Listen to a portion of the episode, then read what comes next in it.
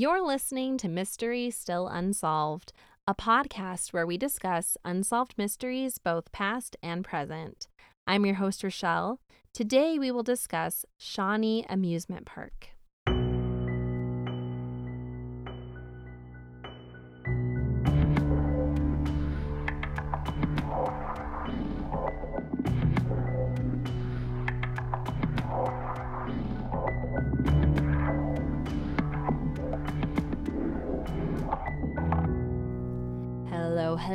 Everybody.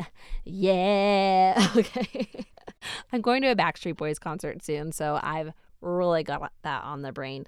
Um, anywho, welcome back to Mystery Still Unsolved. I feel like it was only yesterday that I was here sitting in my daughter's walk-in closet discussing true crime and paranormal thingies with you. But alas, it has been a whole seven days. Um, I guess time really flies when you're having fun, especially during the summer when you might find your calendar filled with summertime activities like swimming and ice cream dates and slushies and, oh, I don't know, perhaps a day at your local amusement park. Hopefully, you're not going to Shawnee Amusement Park in West Virginia because that's what we're going to be talking about today. But before we dive into it, I just want to get through a little bit of housekeeping, and I'm going to make this as easy as one, two, three. Uh, number one, if you are not already following me on Instagram at Mystery Still Unsolved, do you really want to hurt me? Oh, do you really want to make me cry? Uh, take a page out of Nike's book and just do it, okay? Just do it. Uh, number two, visit my website at www.mysterystillunsolved.com. There you can binge my now 85. Yes, you heard that right. 85 episodes. I don't mean to toot my own horn, but I have sat here in this very closet 85 times to connect with you and connect you with 85 never before heard episodes. You are so lucky to have me. and lastly, number three, if you like what you hear, and I hope you do, and you think that more people should hear it, consider leaving me a five star review on Apple Podcasts. It would mean the world to me, and it is quick, it is free, and you're going to feel good afterwards. So, really, it's a gift for you and me. Win win. Okay, enough of that. You didn't come here to listen about my housekeeping. You want the goods. And luckily for you, I brought them for you, baby. Um, so let's stop beating around the bush and get into today's fantastical and ruddy mysterious episode. Um, in the town of Princeton, West Virginia, on the banks of Lake Shawnee, stands the abandoned remnants of what was once a family friendly and wholesome amusement park. Opening in 1926, Shawnee Amusement Park thrived for decades, providing people traveling near and far with family bonding opportunities. Some people got their first date butterflies there, and a friend's night out for the local youths in the area. Uh, the memories made there were happy and carefree, but not for long. No, because if it if that's how it would have ended, why would I be talking about it on Mystery Still Unsolved? So you know that it's not good. It's not good. Um, the park was abruptly closed in 1966. According to local historians, it was closed due to a failed health inspection. But locals there believe the real reason for the closure was what started as a playground for children became the site of a of numerous tragic and disturbing events. The first notable incident occurred in the 1940s. A little girl was riding the swings, not like the swings that you see at the playground, but you know, like the swings that go around in a circle, like at Disneyland or like at a fair. Get it? Got it? Good. Okay. Anyhow, this little girl was riding on the swings, and this soda delivery truck was delivering soda to the concession stand. And whenever he would make these deliveries, he'd come like once a week or something, he would just back into the concession stand. And it just so happened that this particular time, he made a fatal error and ended up backing into a little girl riding the swings. And she like immediately died upon impact. Um, it appears this incident would open like a Pandora's box and unleash havoc on the park's previously untarnished reputation because this incident sparked the onslaught of numerous tragic a- accidents. Um, after that um, incident, several kids drowned at the park. One particularly sad story that is noted by local historian Patricia Smith um, that she knows is probably less likely to happen nowadays, or else that you'd hope so, is that a mom dropped her nine year old son off at the park on like upon its opening and she just kind of dropped him there by himself and she went along her merry way. I don't know if she went to work or she was running er- errands or something, but she was basically using the park as a daycare center for her 9-year-old son. And when she came back at 9 when the park was closing, she was nervous because she didn't find her son where they had previously agreed to meet.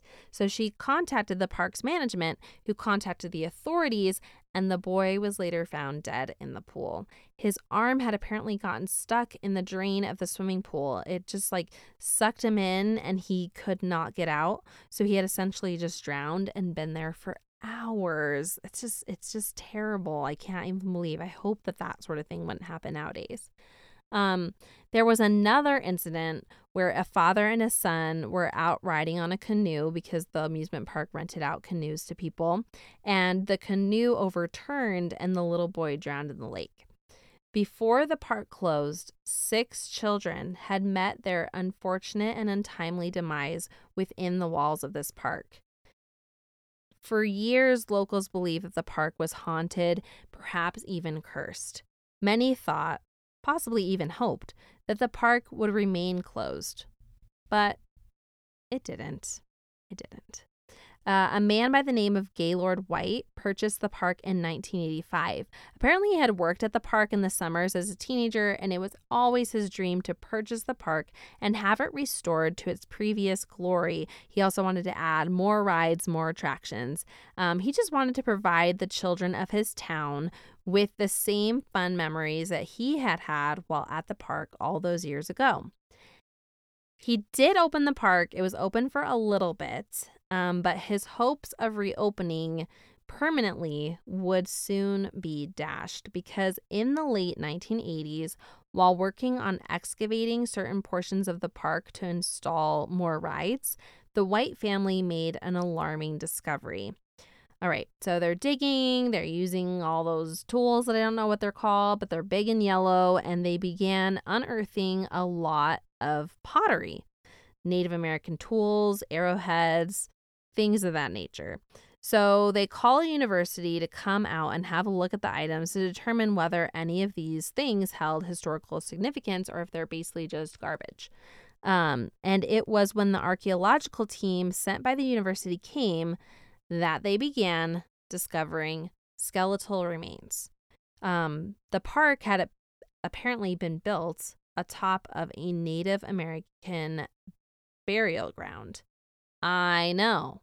I know. It's like something out of Poltergeist or that show Prank Encounters on Netflix. Wild. Wild. One of the burial sites was of a native 14 year old girl who it was believed died during childbirth as a baby was uh, buried right beside her. In fact, all of the bones found in the grave were that of at least 13 babies, toddlers, preteens, or young adults. Yes, it was a graveyard for the young. Do you hear what I'm saying to you? I mean, OMG. I feel like freaking Scuttle from The Little Mermaid when he's trying to tell them about Ursula and living in a human body. Um, a park has unknowingly been built atop of a Native American children's burial ground, and now children are dying in freak accidents at the park. It's almost as if the land itself is claiming the lives of children. But why? Why you doing that? That's not nice.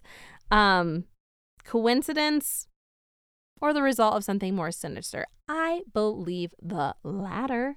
Um, I did some more research, and there isn't much known for certain about the land before like Anglo Saxon settlers came to settle it in the late 1800s. But I was able to find one more piece of titillating information. Um, apparently, Lake Shawnee's restless past originates in the 18th century during the late 1700s.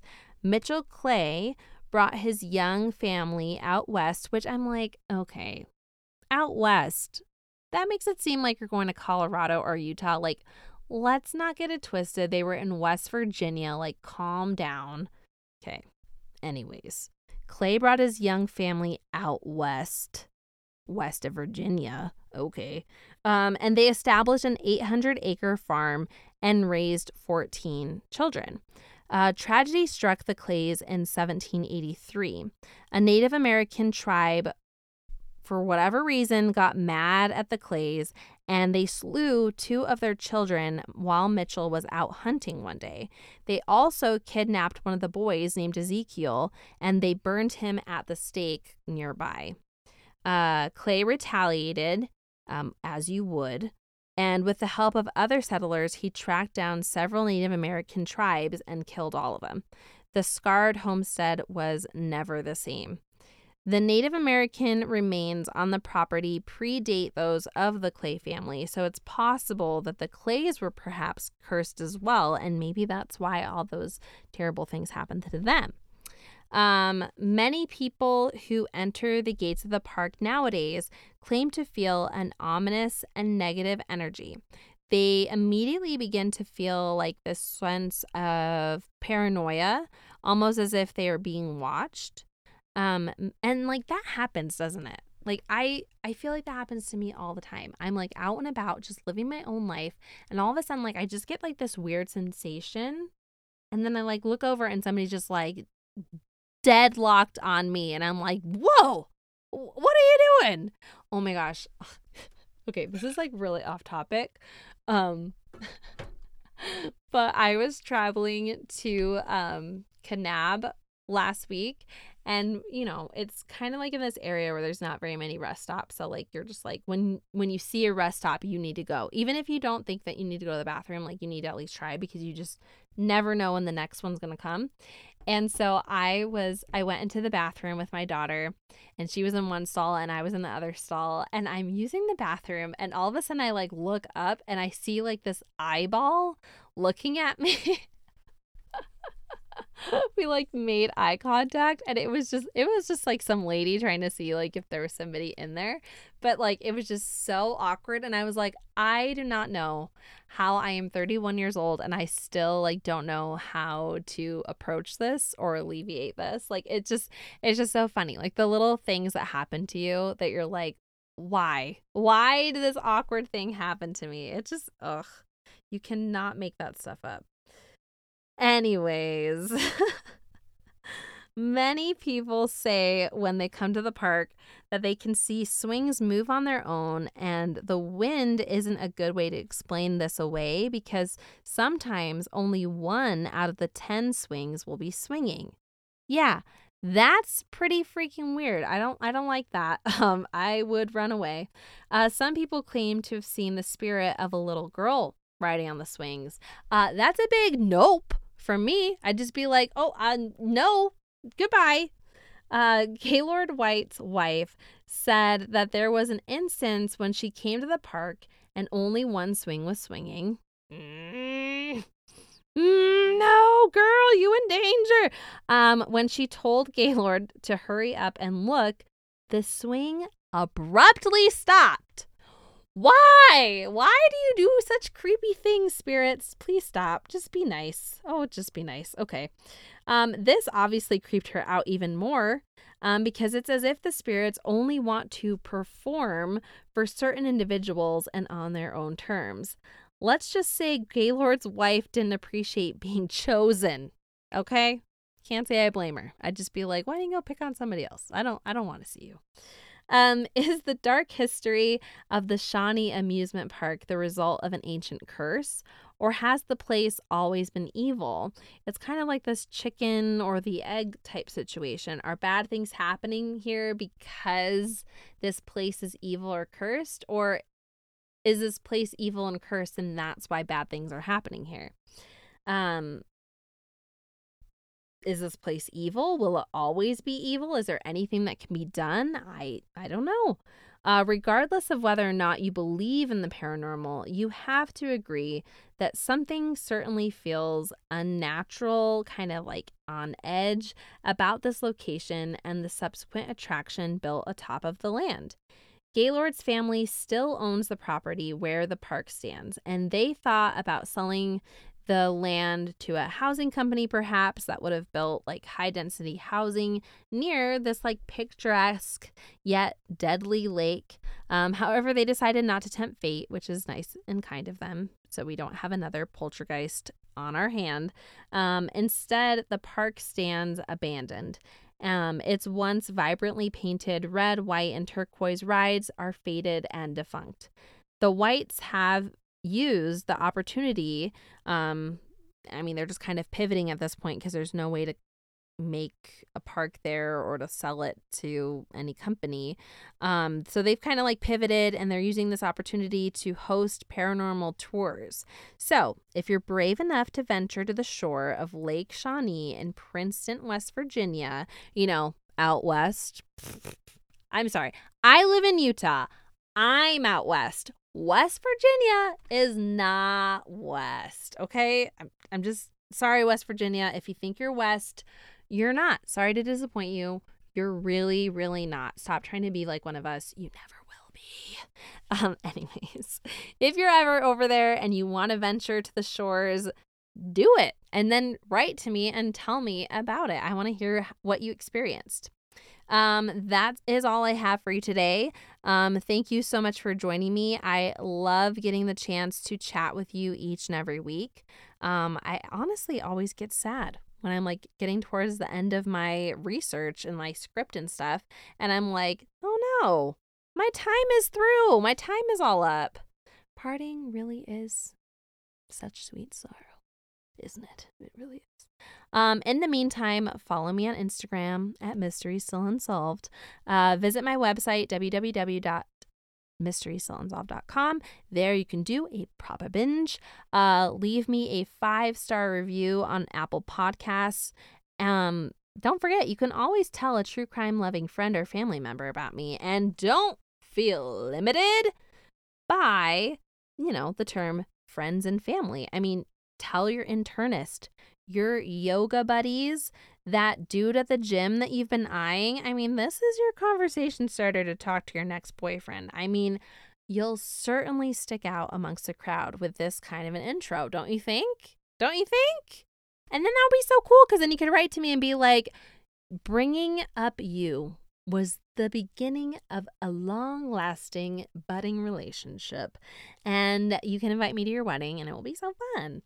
Um, don't forget to join me next week when together we'll discover did someone ever place a useful tip? Has justice prevailed? Or is the mystery still unsolved?